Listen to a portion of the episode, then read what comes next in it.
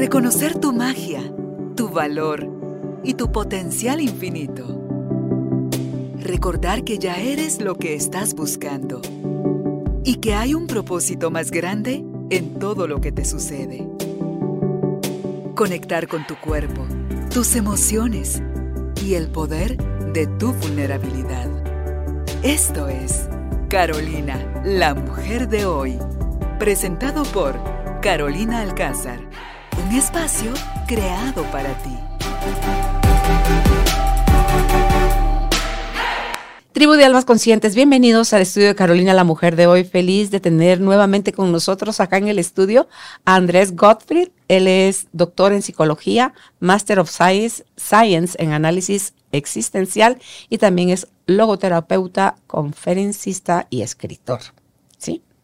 Está hoy con nosotros para hablar sobre el tema aprendiendo a tomar decisiones conscientes, que sí, es algo que todo el día, de, o sea, veinticuatro siete. Estamos nosotros tomando decisiones. Hago, no lo hago, voy, no voy, digo, no digo, cualquier cosa. No, yo no decidí, no, yo no dije nada. Eso también es una decisión. Entonces, ¿cómo tomarlas de manera consciente para que nosotros podamos tomar de alguna forma, y lo voy a encerrar entre comillas, el control y las riendas de nuestra vida, hacia dónde queremos que ésta se dirija? Así que, si estás listo, si estás lista, empezamos. Bienvenidos. Andrés, gracias por estar nuevamente con nosotros compartiendo tu conocimiento, tus experiencias, tus testimonios y todo aquello que has podido ver en clínica a través de las cosas que nos llevan o no a tomar acertadas o equivocadas decisiones. Bueno, muchas gracias a vos por, por invitarme. La verdad que siempre es una alegría cuando vengo a Guatemala encontrarnos y hacer un, un programa, verte radiante, activa, siempre con temas muy profundos, así que muy contento de estar hoy aquí. ¿Por qué crees, Andrés, que nos cuesta tanto tomar decisiones? ¿Cuál es el miedo que hay atrás de eso? Bueno, hay, una, hay un miedo muy humano y universal que es el equivocarnos, uh-huh. el errar, el fracaso, eh, el ser visto por los demás con humillación, el, la crítica. Entonces, de repente, encontramos como un conjunto de, de, de situaciones que nos producen muchas veces una paralización, eh, otras veces una gran duda, otras veces eh, una postergación, porque lo que está en juego es mucho. Eh, no es fácil eh, equivocarnos, no es fácil cuando nos equivocamos arreglar, reparar, restituir lo que hicimos mal, ¿no? Entonces, nos cuesta mucho eh, en ese sentido, ¿no? Y también nos cuesta mucho tomar decisiones porque no conocemos, porque no, no, no estamos eh, sabiendo quiénes somos, de dónde venimos, no aceptamos nuestra historia, eh, no sabemos qué queremos, no tenemos orientación, no tenemos un propósito, una causa, un sentido, no podemos ver más allá de, de, de, nuestro, de nuestro hoy. Entonces, como vemos, hay factores tantos externos como factores internos que nos hacen que tomar decisiones no sea un proceso en absoluto fácil. Ok. Es más que fácil o difícil, Andrés, ¿no sería complejo? Porque con tantos hilos como tiraste ahorita, de cosas en las que nos enredamos, que nos asustan, y, y se pueda hasta agarrar uno la cabeza y decir, Jesús, Señor, con esas cuarenta cosas que mencionó Andrés, ¿cuál es la más importante? ¿Por dónde empiezo? Y vuelto el ciclo. ¿Y si no sale bien? ¿Y si después de que yo ponga todas esas cartas sobre la mesa, qué queda de mí? ¿Quién soy? Como tú decías. Y entonces mejor me vuelvo a mis andadas, a mi viejo conocido, así sea un viejo conocido interno, que lo único que hace es lastimarse más a sí mismo. Así es. ¿Verdad? Sí, sí, porque la verdad que este concepto de procrastinación, que significa postergación eterna de las decisiones, ¿no?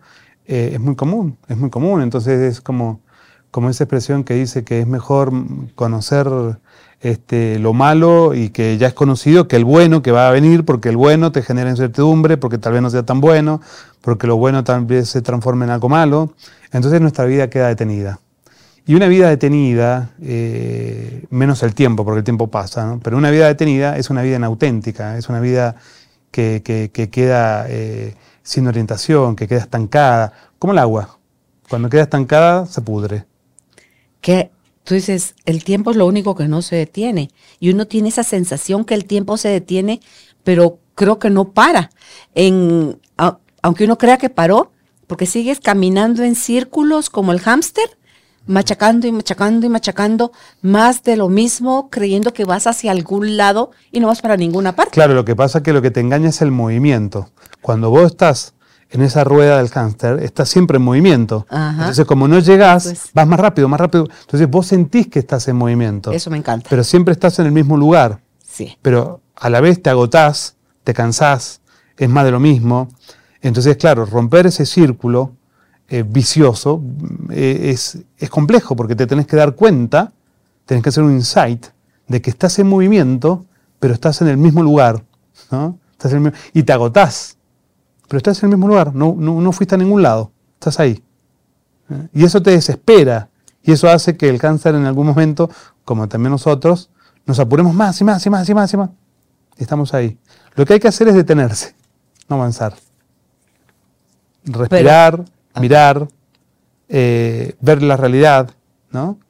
Eh, yo te diría que hay cuatro pasos que tal vez los podemos ir viendo claro. de a poco, que es el percibir la realidad, el primero. El segundo es valorar lo bueno que hay en el mundo como posibilidades. Lo tercero es decidirme por alguna de esas opciones de valor.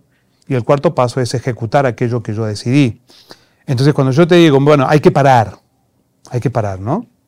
Eh, para percibir la realidad, quién soy, dónde estoy, de dónde vengo, cuál es mi historia, porque la historia pesa, la vida muchas veces pesa, ¿no? Por las cosas que nos pasaron, por las cosas que sufrimos, por las cosas que nos hicieron pasar, por aquello que no pudimos este, asumir, abrazar, como dice la palabra acá, ¿no? Aceptar, ¿no?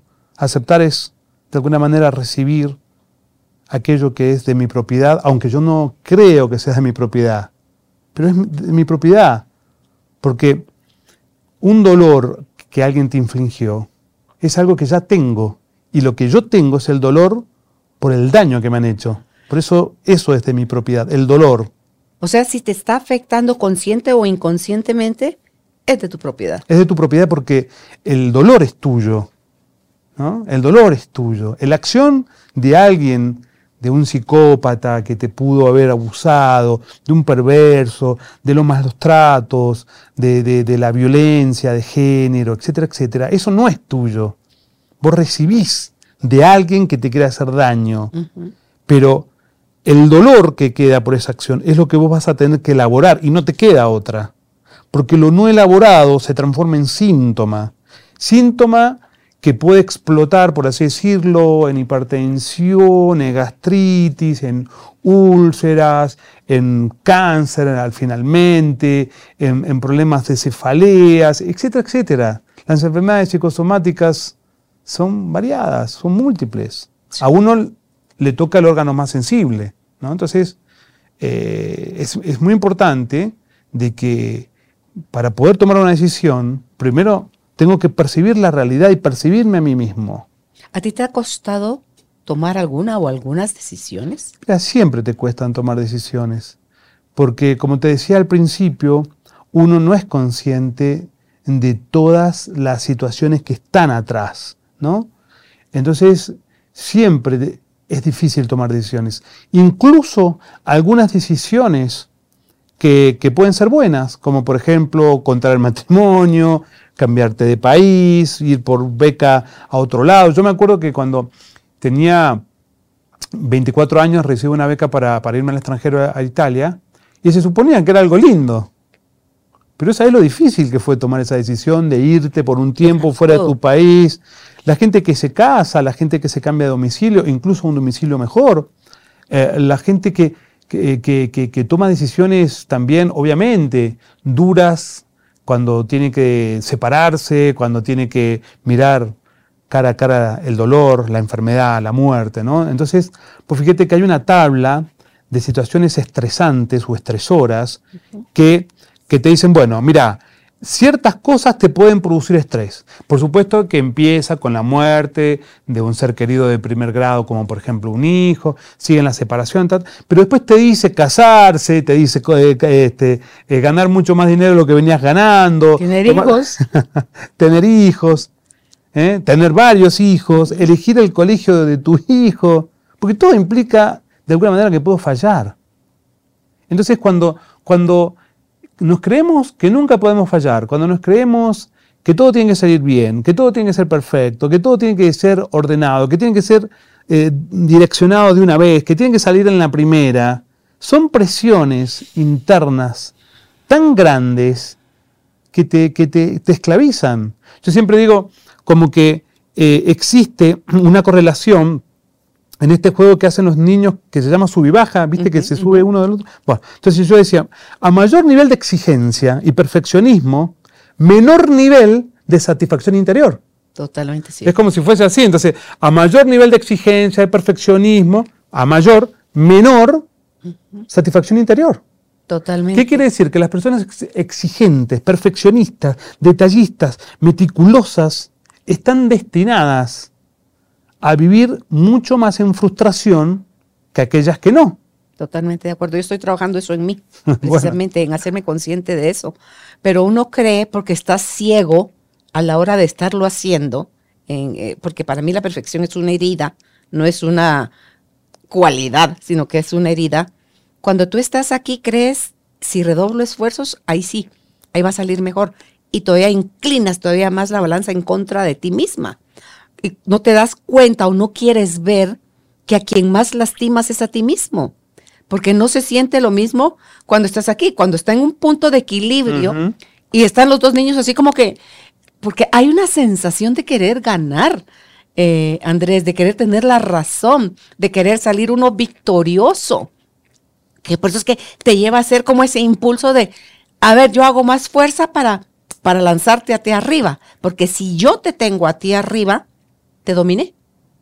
Yo, yo pude más con mi peso, con mi habilidad, con mi lo que sea, te dominé. Pero en el caso de la psique humana, cuando hacemos eso, lo que se siente aquí abajo, estoy pensando en mí, es terrible, duele horrible, porque te sientes más solo, más vacío, más endurecido, más insatisfecho, con más sensación de...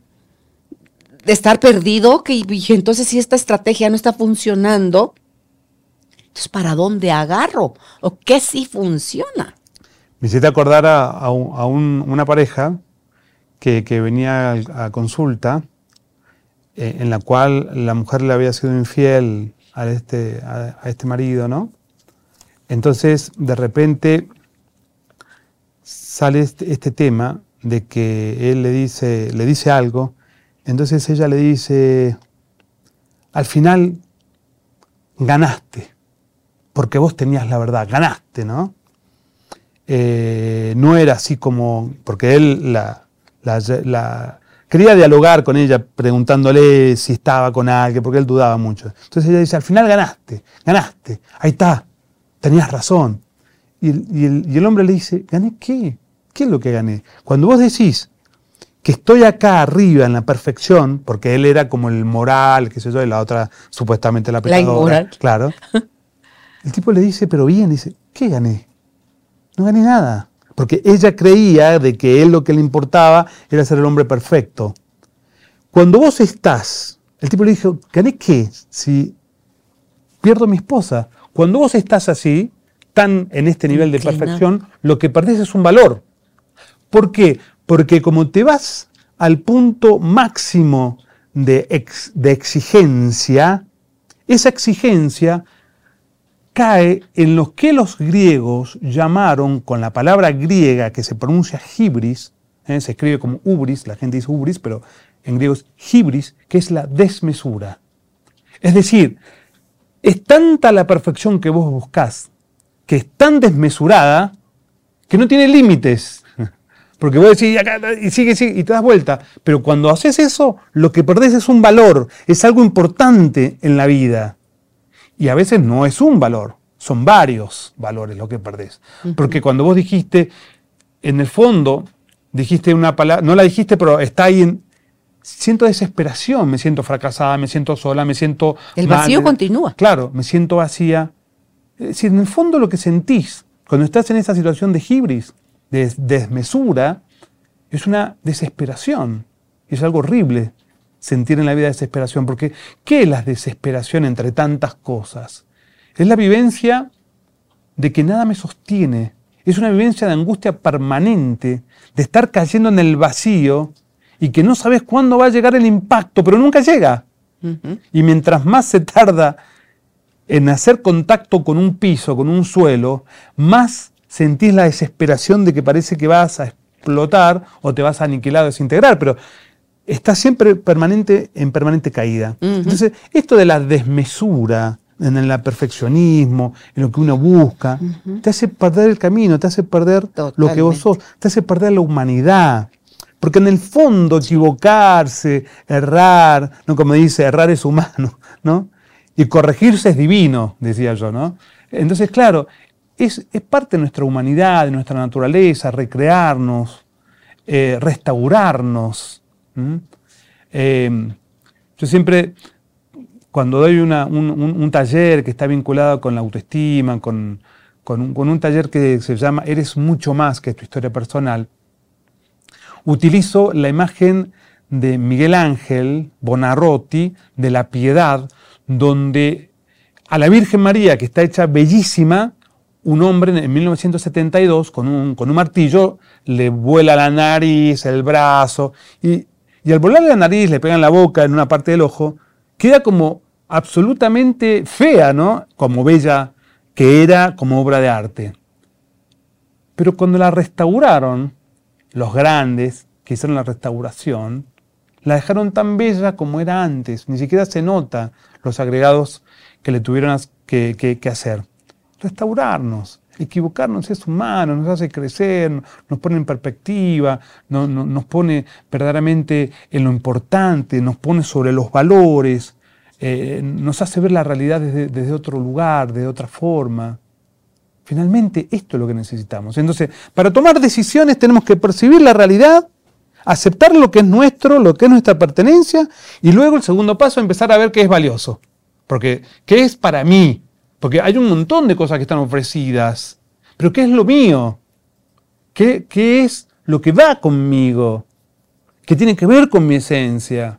¿Qué tiene que ver con mi gustar? Entonces, en ese segundo paso, que es abrirme al mundo de los valores, al mundo de lo bueno, tengo que ver dónde está lo mío para apropiármelo. Hay un lugar para mí en este mundo, y no es cualquiera. ¿Cómo saber qué es lo tuyo y qué ya no es lo tuyo? Porque es aquello que te toca. El valor es lo que te toca, te afecta, te mueve, te, te, te invita tanto que, que, que vas a él. ¿Qué sentís cuando realizás? Gusto, satisfacción, satisfacción plenitud, plenitud paz, serenidad, paz, paz, alegría. Es como cuando decís, este es mi lugar. Sí, llenura, claro. Como que, como cuando tienes, pones tu pie dentro de un zapato. Claro, voy a decir, este era el mío. Sí. Este era el mío. Sí. Pero sí, tenés que probar un montón. Sí. Porque esa es la vida. Entonces, cuando vos ves, ¿no?, en el conjunto de las posibilidades, ves ese valor. El tercer paso es elegirlo, porque ahí podés decir, ay, bueno, y ahora, y empieza. Y si me equivoco, y si no lo era, y qué va a decir la gente, y qué va, porque también qué va a decir la gente. Claro. Siempre vas a tener una cantidad de gente que te va a criticar. Claro. Es que siempre hay... menor de la, que, de la gente que te felicita. Pero fíjate lo, el ruido que hace es el quince, veinte por ciento de personas que nunca le viene bien nada. Claro. Pero hace es que un si, ruido tremendo. Si queremos ser buenos o neutros con nosotros, cada elección que tomemos, dejémoslo neutra, tiene el cincuenta por ciento de probabilidad de que funcione y el cincuenta por ciento de probabilidad de que fracase. No sé si nuestra mirada más intensa o menos intensa aliviane el camino o hacia dónde se inclina nuevamente la, la balanza para que no... Es que, es que son muchos puntos ciegos y desde esa ceguera es donde uno presiona, exige, pone más peso... Eh, quiere forzar, no acepta. Yo pensé cuando me estabas diciendo el cincuenta y cincuenta, eso es para las personas que a veces no se conocen o que no saben, porque la probabilidad es muy alta. Cuando vos te conocés, sabés lo que querés, recibís tu historia y ves las posibilidades de valor y sentís que eso es ah, tuyo. Ah, esa certeza te inclina y te empuja, te lleva. Vos no estás en un cincuenta y cincuenta. No, ahí estás, sí, sí, es cierto. Estás mucho más, no, no, no sé qué porcentaje, sí, ochenta, sí. noventa, no lo sé. Sí, y a veces sí. decís, esto es mío sí. y tengo la convicción absoluta sí. que esto es mío. Es cierto. Cuando vos estás en el cincuenta y cincuenta porque estás decidiendo desde un lugar de, de desconocimiento, porque... Con mucho miedo todavía. Sí, y, y, y, y no, estás, no estás guiándote por lo que el corazón dicta. Es más por la mente. También podés elegir por, por lo que piensan los demás, podés elegir eh, por lo que, lo que tus padres quieren, por lo que tus hijos y, y tu esposo o tu esposa quieren, por lo que la sociedad... Uno puede elegir desde un lugar no auténtico y vivir una vida inauténtica. Ah, pues es muy difícil. Caro. Eh, sí, el muy costo es muy caro. Y no hay mucho tiempo, ¿eh? Porque esto pasa así, ¿eh? Así vivas cien años. Sí. Pasa rápido. Sí. Pero lo que pasa es que también los recursos y las posibilidades, a medida que te vas haciendo más grandes, se van reduciendo. Ese es el problema. Por eso... Y también cuando tenés más años ya te importa menos el que dirán, el... O sea, ya sabes, ya aprendiste a tomar más decisiones que fallan y a retomar el camino con más rapidez. Es, va uno con menos equipaje. Sí, pero va con la madurez de la vida. Por eso, en los test de sentido de vida, la gente que mayor nivel de sentido de vida tiene es la gente mayor, no, no el joven. La gente cree que los de treinta... Yo hice un estudio vinculado con un test que se llama eh, test de sentido en la vida. Y eh, entonces tomamos fracciones de gente de, eh, de, por ejemplo, de quince a diecinueve, de veinte a veintinueve, de treinta a treinta y nueve, de cuarenta a cuarenta, y así, por décadas. ¿Hasta qué edad llegaste? Hasta los setenta. Ok. Eh, tuve después de los ochenta, pero era poca la gente que pude tomarle, entonces no pudo entrar, porque eso es, una, es un proceso de validación. Eh, la gente... que mayor sentido de vida tenía, eh, es muy llamativo, porque era la gente que iba de cincuenta a cincuenta y nueve años. Okay. Entonces uno dice, ¿cómo? ¿No son los de treinta a cuarenta o los de cuarenta a cincuenta? No, es no por, lo era. ¿Es por lo a qué, a qué le das el valor? Lo que pasa es que... ¿Qué eh, valoras? Es el, el, no solamente el valor, la persona ya ha hecho un camino, conoce el camino, ha sufrido, ha llorado lo que ha tenido que llorar, se ha restaurado, esta palabra que a mí me encanta, restaur, porque restaurar es volver a tu belleza original, es poderte ver bello como nunca. Y sobre todo la restauración es pararte ante los golpes de la vida. No sé si de la vida, de las personas. Yo siempre digo que a veces... Es porque la vida no golpea. No, la golpeamos vida no, las, las personas. personas. Y a veces nos caemos. Eh, pero nunca es tan duro como cuando nos golpean los demás. Okay. Nunca. Eh, yo conozco niños que fueron golpeados físicamente, pero no físicamente, psicológicamente también, por las personas que más deberían haberlos amado, ¿Mm? sus padres. ¿Mm? Suele ellos, suceder. Sus abuelos. Entonces, este... Este es el punto, porque la persona adulta, en, en, en, en Grecia, el sabio, el, el sofos, era el anciano. El sabio era el hombre. ¿Por qué? Porque tenía experiencia de vida. Entonces, claro, tenemos que pasar por este proceso de ver qué es lo nuestro, cuál es nuestro lugar. Hay un lugar ahí que es para vos. Pero tenés que descubrirlo, tenés que encontrarlo. ¿Pero qué hace la gente? Se queja, se queja, se queja. No, que esta vida, no, que este país, no, que esta política, no, que... Le... ¿no? Siempre vivís, uno en, en, vive en la queja, en la queja. Entonces, cuando vos estás ahí, no estás viendo la realidad, no estás viendo el mundo con el segundo paso de los valores, de lo importante. Cuando vos estás en una actitud de victimismo, de queja, de dependencia, no estás viendo lo que está ofrecido. Es esta gente que no importa cuál es su situación de vida, está como adaptada, no conformada, sino que está aceptando lo que, les, lo que está viviendo, pero eso no quiere decir que se queda de brazos cruzados, sino que sigue procurando otras cosas para sí mismo de seguir creciendo. Hay gente que tiene historias durísimas, de vida y son como esas flores del fango que nunca se contaminaron y que tú los ves ahora teniendo unas vidas como adultos donde no hay resentimiento, donde han brillado, donde han triunfado, donde están sanos, donde tienen familias integradas, donde, o sea, donde todas esas situaciones difíciles que les tocó vivir como que eran impermeables y no los perforó o tal vez no machacaron desde el estado de víctima mucho eso, que es lo que normalmente hacemos. Mira, yo creo que todo dolor, si es dolor, duele.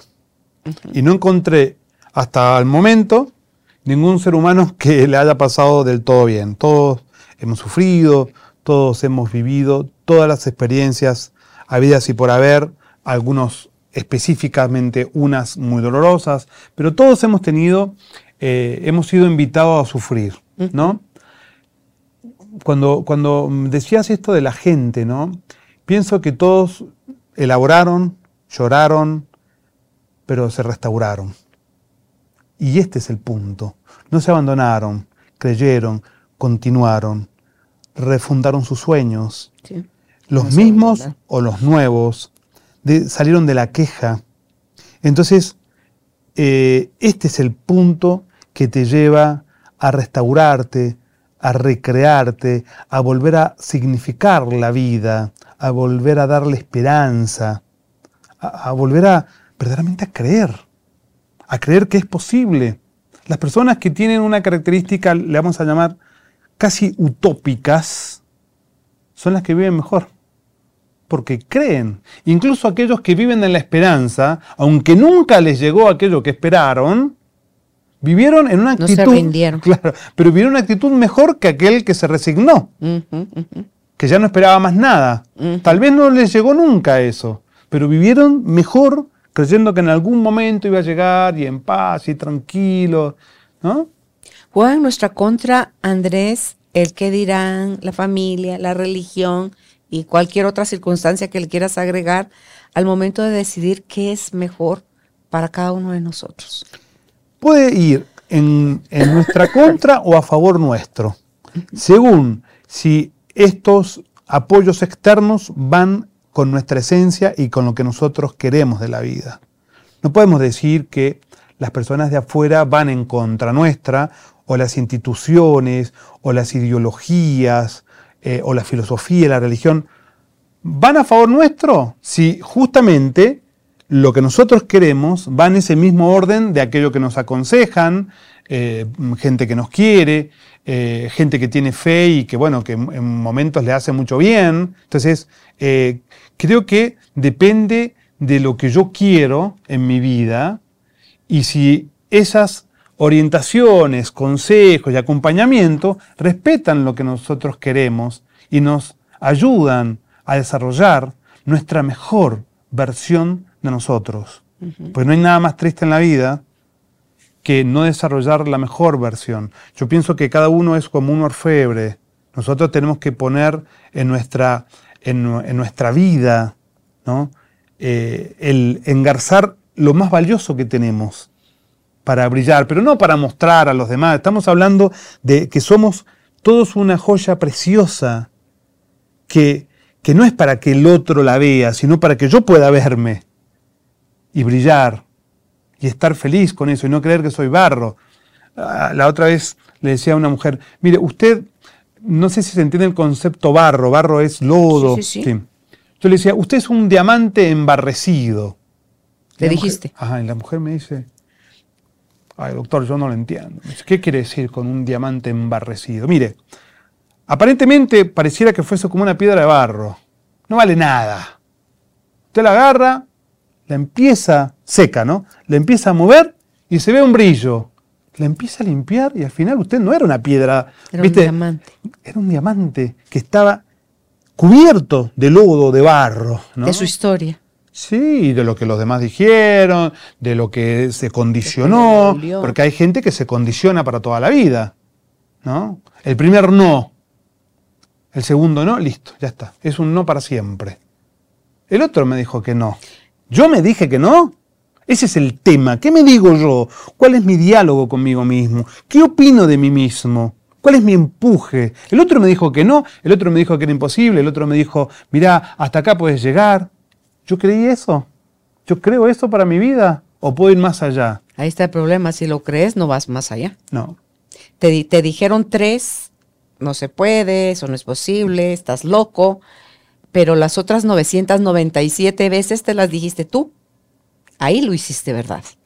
Y de esa verdad que tú falsamente, esa falsa verdad que tú construiste es de la que te agarras para todavía jugar el rol de víctima y hacer uno las manos así. Cuando uno no las manos así es, yo no soy culpable. O sea, por lo tanto no tengo que hacer nada.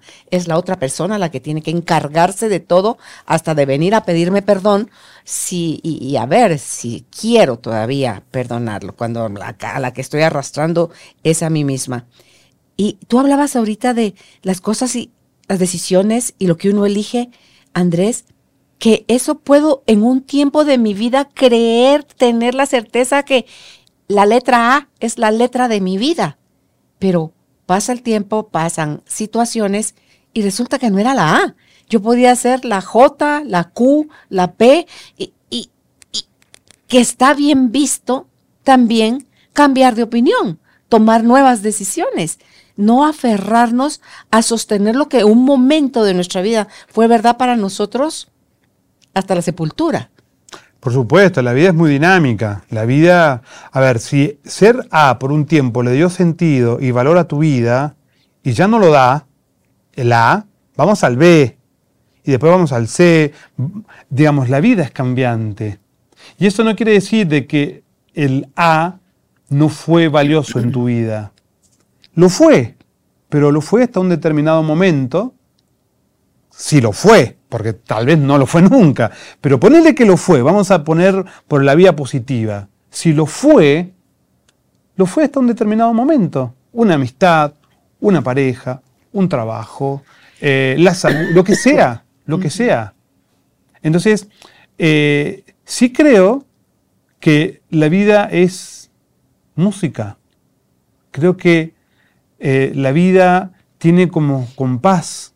Cuando, cuando yo aprendí a bailar tango, hace mucho tiempo, era como que vos tenías que dar un paso cada vez que, que el, el tema, tan, tan, tan, tan, tan, tan, y cada tan era un paso, que vos tenías que moverte y moverte.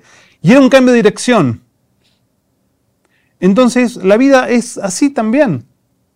Cuando vos querés, a ver, hay, tem, hay temas donde vos te podés quedar en ese, en ese paso, ¿no? Y, y, y quedarte y detenerte y hacer un movimiento y disfrutar de ese movimiento. Pero luego la sí. música se aligera. Entonces, eh, ¿qué es lo que yo te quiero decir? Eh, sí, sí podemos cambiar, nos da sentido la vida en algunos valores, que después esos valores se caen, se transforman, nos recreamos, nos reinventamos, nos resignificamos. Y todo valió la pena, ¿eh?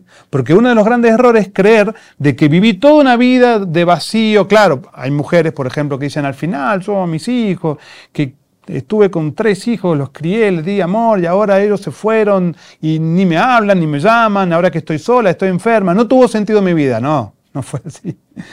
Si puso amor, si, cre si, si creció con esos niños, si les dio lo que ella podía darles, si los acompañó, si los curó, les hizo hablar. Toda la entrega, todos los valores realizados... Fue el sentido. Fue el sentido. Uh-huh. Fue el sentido. ¿Tú crees que hay personas a las que les cuesta más tomar decisiones que a otras? Sí. Sí, sí, sí. ¿Por qué? Y si no, ¿por qué? Entonces sí, es que sí. Sí. Además de todos los factores, nosotros ahí estamos en el tercer paso, ¿viste? Percibir la realidad, mi historia, mi vida.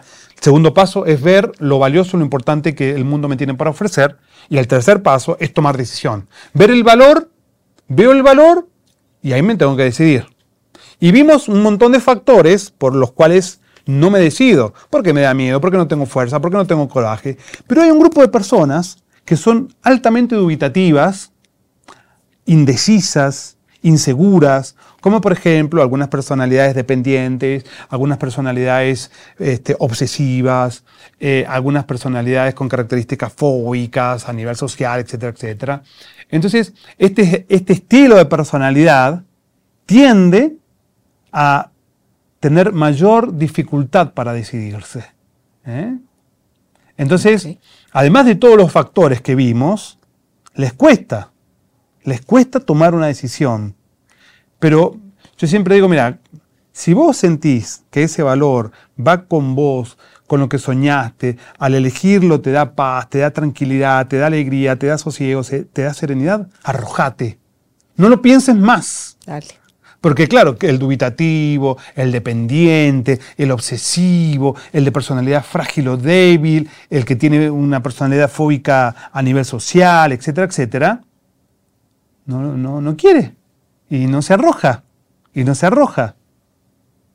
Por todos los factores que ya hablamos. Entonces el proceso de una toma de decisión queda bloqueada, porque que podés quedar bloqueado en el primer paso, percibir la realidad, en el segundo paso, que es valorar, en el tercer paso, decidirte, y en el, y en el cuarto, que es ejecutar.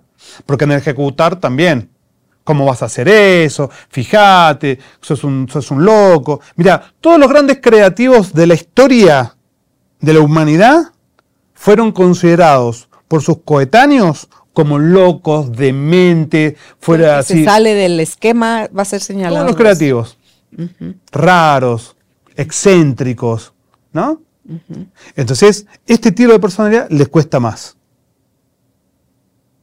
Los fóbicos. Ah, ah los, dije yo, no, no, no al excéntrico. No, no, el, esos, no, no, no, esos van en contra no, de la corriente. Claro, los fóbicos, a pesar de, los dependientes, los codependientes, sí. los obsesivos, los de personalidad débil. No, el excéntrico se, se arroja porque el excéntrico ama tanto, tanto su, su, su novedad, su creatividad, que lo hace. Con estos tipos de personalidad que acabas de mencionar, de los excéntricos, los obsesivos y todos estos, ¿pueden llegar después de estos tres primeros pasos a procrastinar todavía? Sí, sí, porque vos podés llegar... No, no ejecutar. Claro. Y ahí quedarte así. Sí, como claro, congelado. Claro, no ejecutar, no ejecutar. Porque la, la, la toma de decisión no termina en decidir, termina en responsabilizarme, en, en apropiarme de esa decisión para, a través de pasos sucesivos o acciones sucesivas, concretarlo. Porque si no, la acción no se cierra. Queda, ah, sí, elegí. Entonces es como que vos decís, por ejemplo, te lo hago fácil. Sí. Bueno, eh, elijo estudiar psicología. Ajá. Ya está. Es la carrera que a mí me gusta. Bueno. Bien. ¿Y en qué año estás? Hace cuatro años que estudio psicología. ¿Pero en qué año estás? Le decía un paciente. Estoy en cuarto. ¿Cuántas materias rendidas, aprobadas, finales tenés? Bueno, tengo inglés e informática. Amigo. De primero. Entonces, entonces siguen el primer semestre. Ninguna, ninguna, ninguna de psicología. Entonces voy a decir, bueno, está bien, el chico decide que la psicología es lo suyo, ponele, ¿no? Habría que después ver si verdaderamente es lo suyo, pero no se responsabiliza de eso. Entonces finalmente, una decisión que no termina en el cuarto paso, que es la ejecución, es, es una... Es, es algo, ¿cómo te puedo decir? Ina, eh, que no, no está terminado, es algo que no está cerrado, es algo que, que, que finalmente eh, no, no tiene sentido, ¿no? Porque está en cuarto año, cuarto año, cuarto año de cursada y recién lleva dos materias, entonces se ve ahí un grado de responsabilidad que no está. Re, la palabra responsabilidad viene de responder. La habilidad de responder. Hacerme cargo de lo que yo decido, sino para qué lo decido. Decido otra cosa.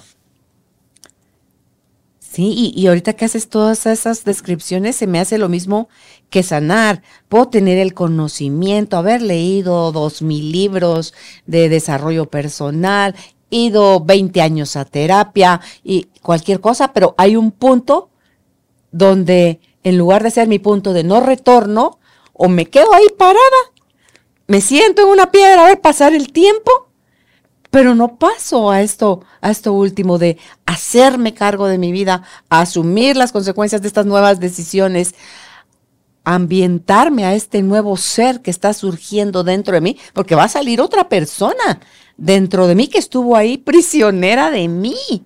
Porque no es que yo vaya a crear una nueva Carolina, es que esa ahí ha estado siempre. Reprimida por mí, callada, ignorada por olvidada, mí, sí, olvida, sin sí. un lugar, sin un sí. espacio, maltratada sí. por vos misma. Sí. Porque, a ver, yo entiendo que la gente nos puede maltratar, de hecho lo hace, ¿no? Eh, con una mirada, con una crítica, con una observación, ¿no? Con una indiferencia. Sí. Pero no está en mis manos que alguien me maltrate. Está en las manos del otro.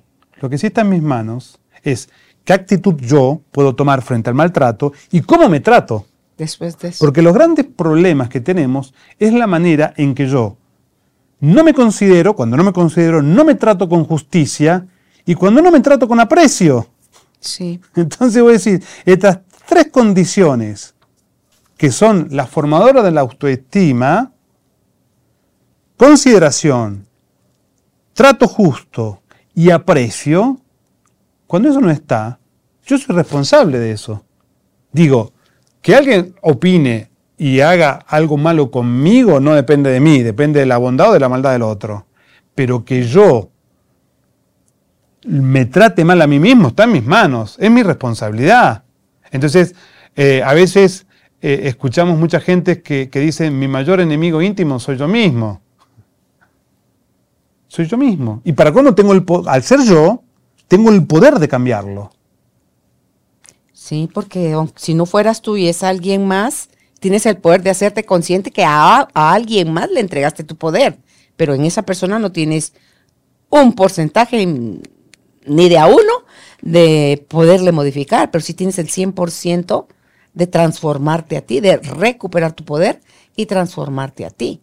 Entonces, eso de las preguntas que, que te decía que tú planteaste ayer en tu charla en el Congreso es, ¿cómo afectan nuestros errores, Andrés, y nuestra historia del pasado a lo que nos seguimos contando y lo que decimos que queremos cambiar, pero no creemos, ah, no, no, no, no, no, no, no, nada que ver, lo dije porque estaba, porque tal cosa me lo disparó, porque, no, esos son las, los grilletes que nos seguimos poniendo a nosotros para no avanzar, pero no lo hacemos conscientemente. Yo te diría que hay, hay dos elaboraciones psíquicas, hay muchas, pero dos muy importantes, ¿no? Una es arrepentirme de lo que hice mal y otra es perdonar de lo que de alguna manera me hicieron. Y perdonarte a ti por claro, todo lo que... En el arrepentirte, al, al, en, vos al arrepentir, ahí viene el perdón también, ¿no? Y en el perdonar al otro. Porque si no, si yo no me arrepiento de lo que hice mal y sostengo con dureza, con obstinación, con obsesividad, no tengo la capacidad de, flexibil- de flexibilidad para poder ver. Entonces también está bueno poderse arrepentir de que no tomé la mejor decisión, que tal vez pensé que era lo más adecuado, pero no lo era. Y también de arrepentirme de lo que yo sabía, que no estaba bien y que hice daño.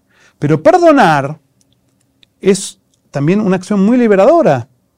Porque, ¿qué es el perdón en el fondo? Es dejar de reclamarle al otro que me pague por el daño que me causó. Es dejar de reclamar que el otro me restituya el bien dañado en mi autoestima, en el dinero, en el honor, en la fidelidad, lo que sea, en la niñez. Es liberarlo de la deuda que tiene conmigo. Porque al liberarlo, yo también me libero. Son dos libertades que están en juego en el, en, en el perdonar. Esa es la más grande, creo yo, el liberarme yo a mí, porque yo era el preso, yo era el carcelero. Y más cuando el otro no te pide perdón y está hasta seguro que lo que te hizo fue lo correcto, ¿no? Porque, claro, vos podés otorgar un perdón sin que, nadie, sin que haya alguien que te pida perdón.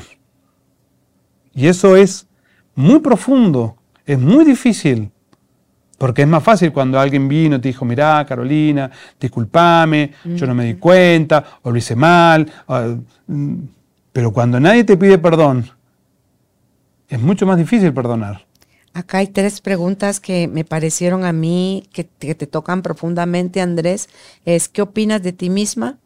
¿Cuánto debes pagar por tus errores y o culpas? ¿Hasta cuándo? Sí. ¿Cuánto y hasta, ¿Hasta cuándo? cuánto? ¿Y quién te da derecho o te lo quita para ser tú misma? Claro, ¿quién te da derecho a ser la mujer que sos? Yo misma. ¿Y cómo sos? ¿Quién, quién, te, quién te avala? ¿Quién, quién tiene que firmar para Una decir, vez. mirá, sí, está bien? Ayer en el Congreso de Mujeres hablábamos de vivir con aprobación interior. Uh-huh. Aprobarme. ¿Quién me tiene que aprobar? ¿Quién, quién es el que me tiene que aprobar. Yo decía, mire, vivir con aprobación interior significa siempre decirme que sí. Siempre decirme que sí a todo aquello bueno que emerge de mí y que me favorece la vida. Porque si vos no te decís que sí y siempre estás con el no... Claro, si no te sentís digna, merecedora, es que, ¿quién buena. ¿Pero qué es eso? Es decir, ¿qué algo es? Que te, claro, me que tengo que te sentir dijeron. digna, para, me tengo que sen, sentir que lo sé, que lo voy a hacer bien. No, sí, es que te metieron eso en, el, sí, en la no, célula. Así ni empezar. Hay que renunciar. Claro, ni empezar. Es como cuando, cuando yo me recibí de psicólogo, honestamente, pobre, lo, lo tengo que confesar, se lo digo siempre a los pacientes, sabía muy poco, sabía muy poco. Yo tenía buenas intenciones. Entonces yo decía, bueno, voy a empezar a atender cuando más o menos sepa, porque estoy trabajando con gente que sufre.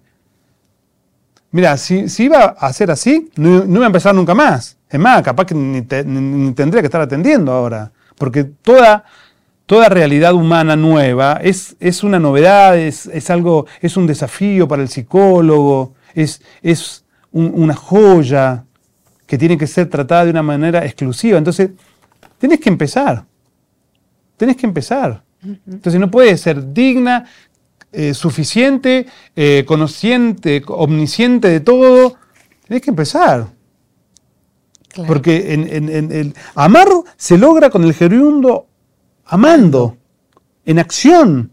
Eso es. En movimiento. Hoy había un, un, un profesor mío de filosofía muy querido, ¿no? Que, que, que él decía que el hombre ahora se le llamaba como, como en la expresión latina, ¿viste? Homo sapiens, decía homo viatur, como hombre caminante, hombre que, que, ¿no? que va caminando, eh, ya no es que sabe, que conoce, sino que su vida deviene en acciones concretas, caminando. De ir avanzando. ¿No? Es un gerundio. Y ahí es donde te vas dando cuenta. Para quienes les está costando tomar decisiones, Andrés, ¿qué consejos les darías? Bueno, obviamente que creo que, eh, que estos cuatro pasos, ¿no? Eh, que, de percibir la realidad, de escuchar el corazón. El corazón no se escucha con gente, el, el corazón se escucha en silencio, callándome y en soledad. ¿Mm? Uh-huh. Porque muchas veces vamos, viste, la persona que va buscando como, como que le digan, bueno, ¿y a vos qué te parece? Y va, ¿y a vos qué te parece? Y a vos, claro, y uno le dice que sí, el otro que dice no sé, el otro le dice más o menos, tengo mis dudas. El corazón, escuchar el corazón es una actividad que yo tengo que hacer en soledad, ¿no? Y en silencio. Entonces, percibir la realidad, escuchar mi corazón para ver qué es lo que me toca, qué es lo que me mueve. ¿Dónde está mi lugar en este mundo? Si yo no estoy contento es porque todavía no encontré mi lugar en este mundo. Y directamente lanzarme. Lanzarme sin mirar. Porque al descubrir que eso es bueno, ya no tengo, no tengo más que corroborar. Eso es bueno para mi vida. Me lanzo. Pego el salto al vacío, diría Søren Kierkegaard. Me lanzo a eso. Y me pongo a trabajar en eso. Cuarto paso. Me pongo a trabajar en eso. Y que nadie te diga, no, no está bien, porque nadie sabe de lo que yo siento, nadie sabe de mis procesos, nadie está dentro de mí.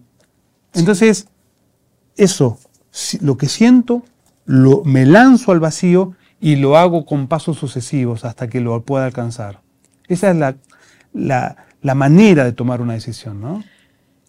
Sé también que cómo es y cómo se siente lanzarse al vacío, porque ya hay otro conocimiento, otra sensación de que no estás sola, de que hay algo más grande. Es como que uno da el paso al vacío, pero como que apareciera, al momento apareciera algo donde no caes, te sostiene, te sostiene y das el siguiente paso y vuelve a aparecer. Y aunque a simple vista no se mira, tú sabes que va a aparecer en el momento que, que lo necesites y, y también confluye en las diosidencias o que uno le llama casualidades, o sea, empiezas a ver cómo las cosas empiezan a fluir a favor de eso que tú tanto anhelabas, querías o te estás convirtiendo, es como un hilo conductor o una lucecita que te va guiando y te va mostrando por dónde es el camino. Y viene de eso que tú decías al principio, es de tener, o a la mitad del, de, de nuestra conversación, cuando yo hice la pregunta de lo de cincuenta cincuenta,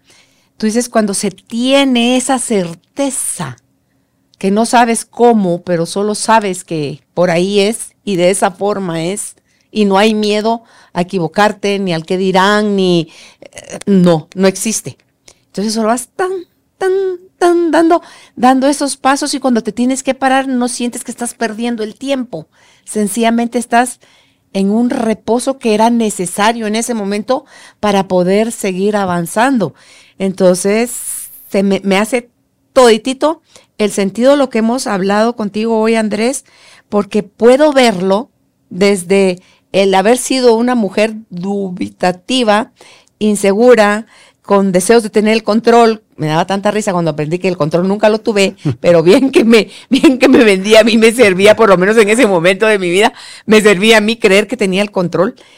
Eh, y ver cómo estos procesos, estos pasos, es, cada década de mi vida, yo voy a cumplir sesenta y cinco años, ahorita en enero, y, y si tú me... Me lo han preguntado, si pudieras regresar al tiempo, ¿a qué época de tu vida te gustaría regresar? A ninguna. ¿Cómo para qué? Prefiero vivir con curiosidad e ilusión los siguientes años que, que me vienen. Yo digo, ¿de qué edad me voy a morir? Me preguntaron una vez, yo dije ciento cuatro.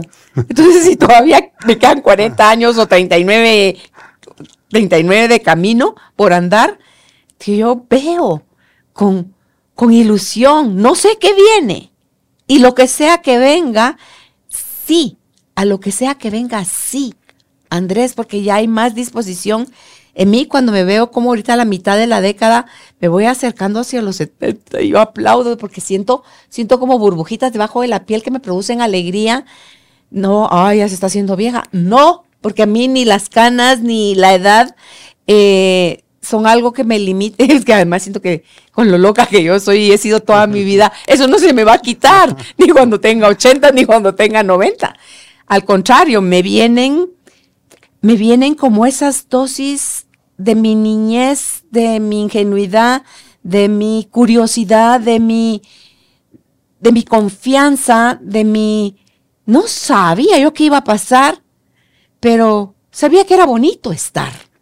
Entonces, digo yo, sí, me quedo con todo eso y a tomar decisiones, es, sigo aprendiendo a tomar decisiones cada vez más mesuradas.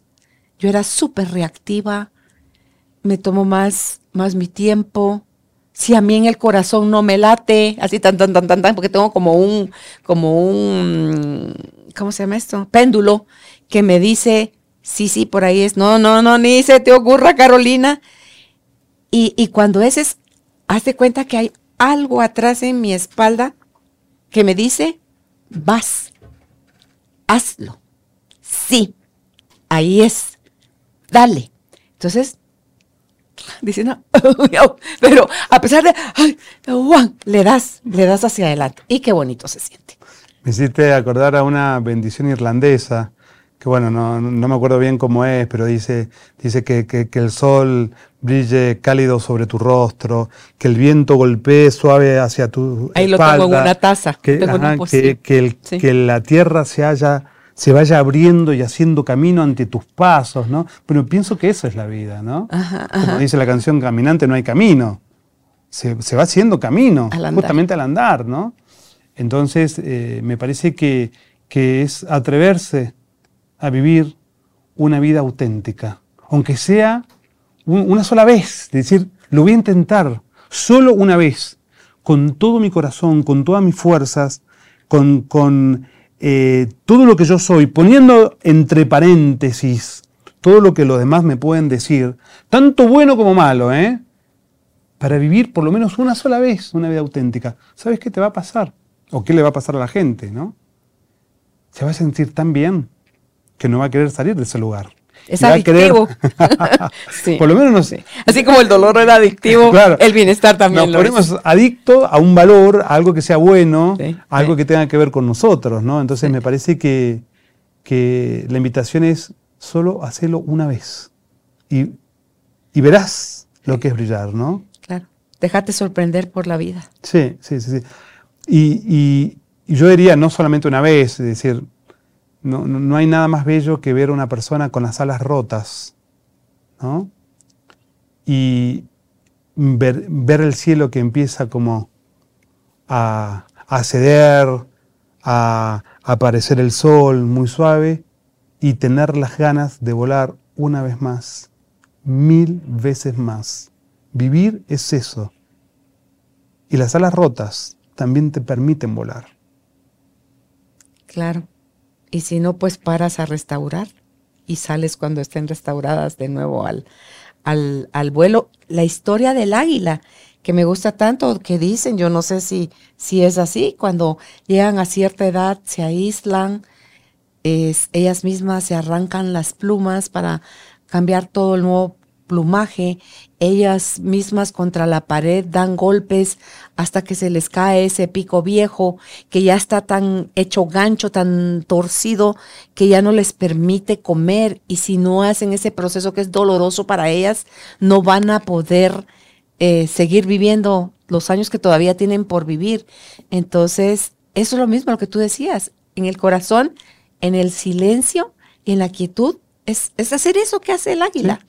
Para podernos nosotros reconstruir, como dijiste, con la, con la obra de, de restaurarnos, la restaurarnos, restaurarnos, porque la belleza original la tenemos desde siempre. Sí. Es tomar la belleza que siempre estuvo ahí, sí.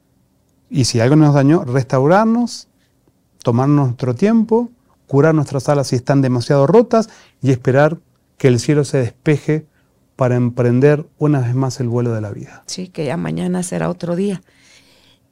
Y al final, ayer cuando estabas haciendo tu presentación sobre la piedad, que no, no la presentás completa, digo yo que ya tuve la oportunidad de verla, es como tú dijiste también que eh, Miguel Ángel le dijo solo, lo único que te falta es hablar. Ajá, sí, al decir, es que uno siente, está esta majestuosidad es como que lo estás viendo en carne y hueso. La tela, la caída de la tela, las expresiones, las venas, todo. Y eso somos nosotros. Una gran obra de arte, somos sí. nosotros. Sí. Eso, yo decía que, bueno, que Miguel Ángel dijo algo parecido a esto, ¿no? Con el cincel le pega al ca- aquí al costado, dicen que hay como una marquita. Eh, es una anécdota, ¿no? No sabemos si fue así, pero parece que fue así, y dice, manca sol tanto que tú parli, es decir, falta solamente que tú hables, porque no, no, no falta más nada. Y yo creo que somos todos, eh, como el mármol ese de Carrara, bellísimo, todos somos un precioso mármol de Carrara. Y así como Miguel Ángel pudo, en ese bloque de dos metros y dos metros, crear su obra maestra, una de las tantas, ¿no? Porque el David es otra cosa, sí, sí, sí, espectacular. Sí, es bellísimo, es bellísimo. Eh, nosotros también tenemos que hacer lo que llaman los italianos con expresión capo lavoro. Laboro es trabajo, capo es una obra magnífica, una obra de arte. Creo que nuestra vida necesita verdaderamente que nosotros saquemos nuestro cincel, saquemos todos nuestros instrumentos y verdaderamente a pulir. Yo te decía que somos orfebres, somos escultores de, de, de esta belleza de, de bloque que es nuestra vida, para verdaderamente tomar decisiones conscientes, decisiones que, que, que nos lleven a, a encontrarnos con nuestra autenticidad, que nos lleve a, a estar serenos, a estar en paz. Sí, o como dijo Miguel Ángel, ¿verdad? Que lo único que hice, dice el David, ya estaba dentro del bloque. Él lo único que hizo fue quitar los excesos y, y la obra apareció. Y como tú dices, el, el hibris, ¿verdad? Buscar no caer en el esa equilibrio. Desmesura. Uh-huh. Busquemos el equilibrio, porque ahí hay momentos de más silencio, de más quietud, donde se puede ver con más claridad, escuchar con más claridad y, por supuesto, tomar decisiones más amorosas hacia nosotros mismos y ya no solo Andrés, ver el derecho de nuestra nariz, sino que también ver, también ver que lo que nosotros decidamos también sea de beneficio para todos los demás. Cada vez que nosotros hagamos una vida auténtica, realicemos valores, vivamos acorde a nuestra interioridad, todos, por un efecto concomitante, se van a beneficiar. Todos. Aunque yo no me preocupe por el otro, pero ya verte a vos bien, verte a vos feliz, verte a vos realizada, ya me pone feliz, ya cuando hablas conmigo me conecta, me hace sentir la vida diferente, aunque no lo quieras hacer. Funciona así. Porque no somos seres... Ya permea. Claro, somos, no somos seres que estamos solos, estamos siempre vinculados, así absolutamente. Es. Así es. Pues gracias, Andrés. Eh, ¿Tú atiendes gente a distancia en línea? Yo atiendo gente a distancia de distintos países, que eso es muy positivo también porque ya con la pandemia ya no hay la presencialidad, entonces este, pueden tener acceso a mí en, en las redes, en Instagram, que es Andrés Gottfried, es G O T T F R I E D. Ahí la gente puede ver algunos videitos que... que en algún momento he hecho, me pueden mandar mensajes ahí también si quieren algún tipo de atención que, y verdaderamente ya eh, el momento es hoy, el momento es ahora, eh, cuando alguien necesita ayuda simplemente la tiene que pedir y, y dejar atrás un montón de prejuicios, ¿no? para, para poder empezar a vivir bien, ¿no? Así que pueden, pueden conectarse conmigo a través de, de este Instagram. Así, ahí lo estás viendo tú abajo en el cintillo, ahí puedes ver cómo se escribe el apellido de Andrés y así lo encuentras. Así que gracias, Andrés, por haber aceptado nuestra invitación. No, muchas gracias a vos. Chao. Gracias por ser parte de esta tribu de almas conscientes. Comparte este episodio para que juntos sigamos expandiendo amor y conciencia. Recuerda visitar nuestra página doble u doble u doble u punto carolina la mujer de hoy punto com punto g t. Encuéntranos también en redes sociales como Carolina La Mujer de Hoy.